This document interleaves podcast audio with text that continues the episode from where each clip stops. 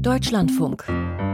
Forschung aktuell. Und wir bleiben nochmal beim Thema Klimakrise, genauer der damit verbundenen Energiewende. Bis 2030 sollen laut EU 10 Prozent der Schlüsselelemente dafür in Europa gewonnen werden.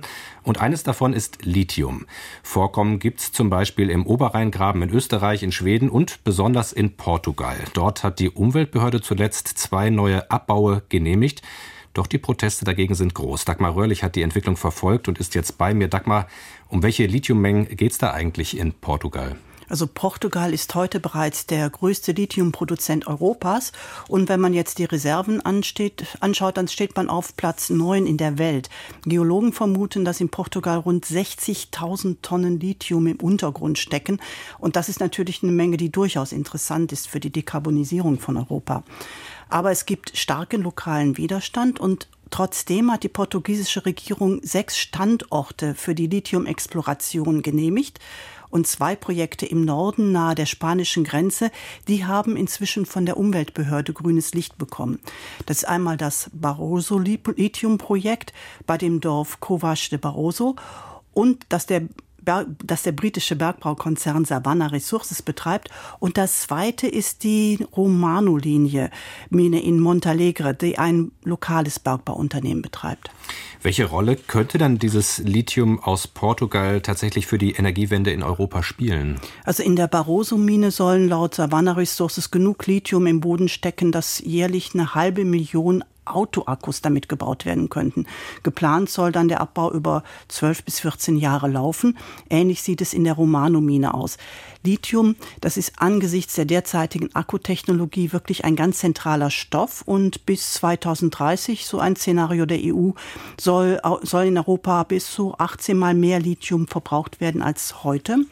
Aktuell bezieht die EU einen Großteil des Materials aus China und dort wird das Rohmaterial weiter verarbeitet. Und dieses Rohmaterial kommt zu großen Teilen aus Nord- und Südamerika und Australien. Dort liegen die größten weltweiten Vorräte. Wie liegt das Lithium in Portugal denn vor? Also dort steckt das Lithium in Gesteinen, die vor Hunderten von Millionen Jahren erstarrt sind, als im Untergrund ein Granitmagma erstarrte. Und als dieses Granitmagma erstarrt war, da blieben noch Restschmelzen übrig und die haben sich dann in sogenannten Pegmatiten kristallisiert, sind sehr grobkörnige Gesteine und darin steckt das Lithium. Wie können und sollen diese Vorkommen abgebaut werden?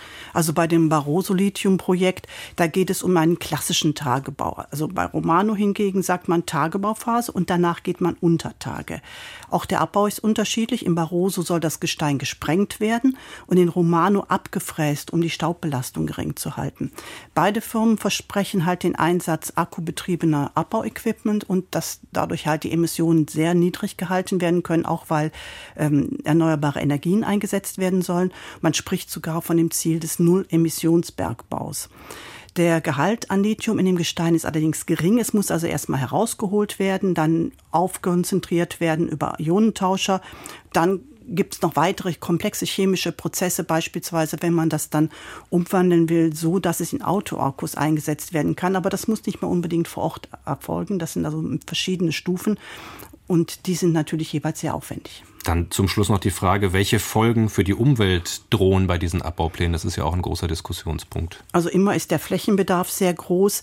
Es entsteht viel Abraum, weil halt diese Pegmatite sehr wenig Lithium enthalten. Also da sind eine Tonne Erz und dafür muss ich dann zehn Tonnen Gestein runterholen. Der Wasserbedarf ist hoch für das Brechen und Malen des Gesteins, auch wenn es im Kreislauf geführt wird. Und auch jeder nachfolgende Anreicherungsprozess, der braucht halt auch Wasser. Und was an Feststoffen übrig bleibt, muss noch irgendwo abgelagert werden. Das alles frisst Fläche. Und das ist in, beispielsweise in dem Dorf von Barroso ein richtiges Problem, weil da nämlich ein Gemeindeland existiert, das von der, von der FAO ausgezeichnet worden ist als ein bedeutendes System des landwirtschaftlichen Erbes. Und da müsste der Abbau laufen. Das will keiner. Debatte um Lithiumabbau in Portugal. Dagmar Röhrlich hat uns auf den aktuellen Stand gebracht.